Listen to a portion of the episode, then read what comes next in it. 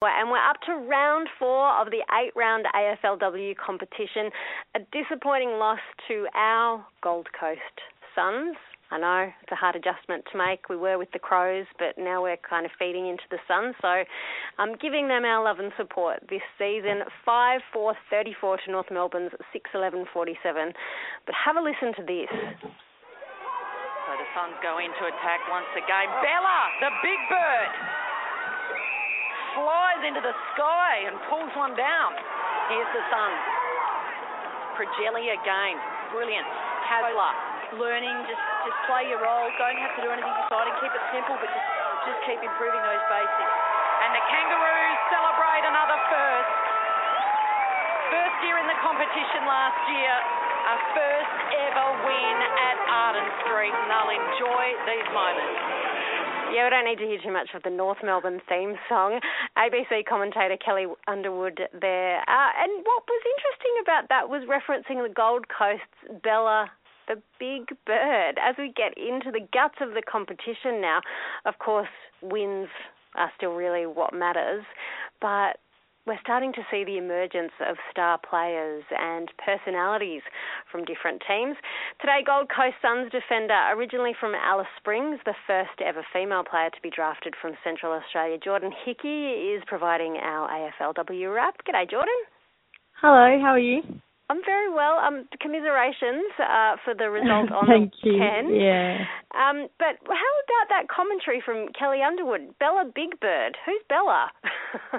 So yeah, that's our ruck, Lauren Bella. Um, don't know where Big Birds come from. We definitely don't call her that. So I'm not where, sure where that has originated from. If it's come from her or what. Yeah. Did you? Is that the first time that you've heard that listening to that piece of commentary? Uh, no, I've already rewatched the game twice, and uh, yeah, I've heard the commentary a few times. So, um, do you think that the nickname might stick? No, No. she she wasn't a fan of it, so it's definitely going to be scrapped. oh no. Okay.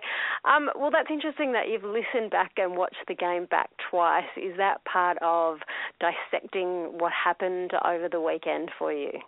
Yeah, it's just getting a bit of education behind our game, seeing what did work for us, um, and also what didn't work. So then we can this week go onto the training track and uh, need to work out and learn from that and apply it to training so we can bring it into the next game.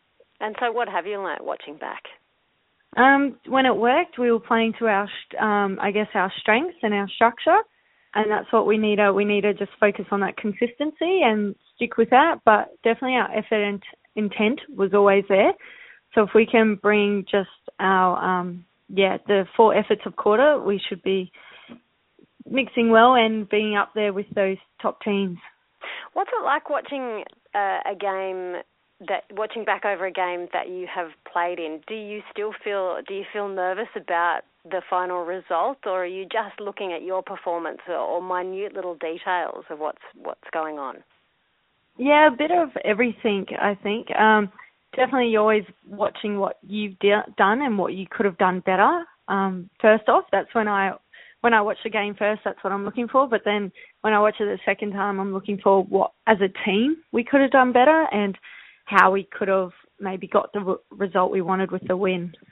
And is that just something that you do as an individual in the way that you like to digest and process what happened on the field, or are you watching back over the game together as a team? Um, we some oh, we do a bit of education on say tonight. So we do our line meetings and meetings with the whole team, and we go over some footage, some key points. But yeah, as um, a team, individually, we'll go back after the game and watch it ourselves, or might get together as a group, a couple of us, and watch it, and just yeah, get each other's ideas and what we all took out of it. Um, Jordann, you're originally from Alice Springs, first ever female player to be drafted from Central Australia to the um, AFLW. You were with Melbourne last year, but now the Gold Coast. Um, does that mean that you have been moving around quite a lot? Uh, yeah, I have been. It was pretty six months everywhere, so it was pretty hard, but also um, wouldn't change it for the world. It's definitely got me to the best place where I am right now in the Gold Coast and playing the game I love. So yeah, I don't look at it as a negative. It's definitely been a positive in my life and loved every minute of it so far. What's it like living on the Gold Coast? Yeah, it's pretty awesome the beach lifestyle, especially coming from the desert. So, no, really enjoying it. Uh, and the, the, the 2019 season with Melbourne, um, you didn't ma- manage a game with those guys. It, you must be enjoying the season so far with the Suns by comparison.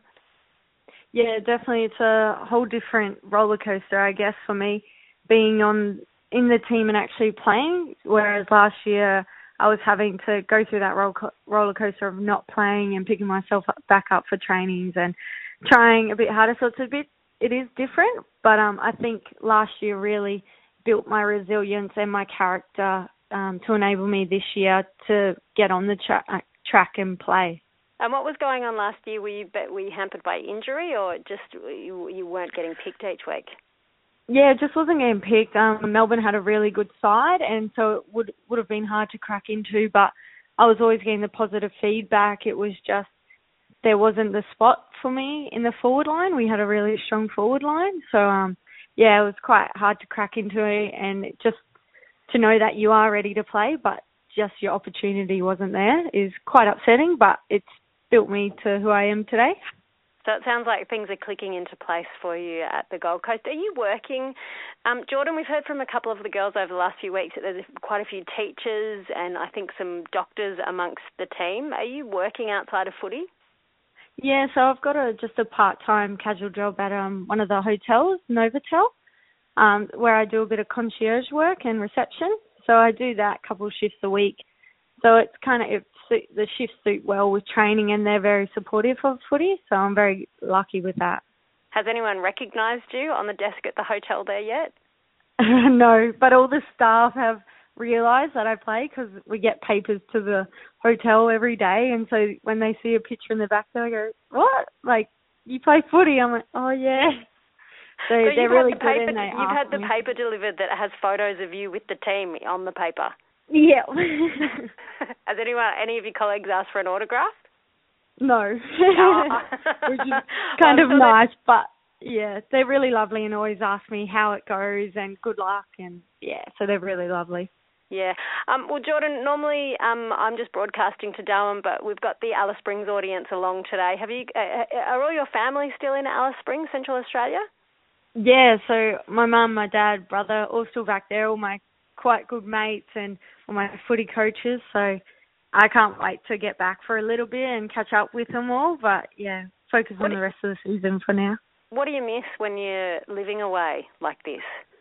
Um, I think I just miss the people. Definitely, like you get your close relationships, um, schoolmates all back home, and my family and my dogs.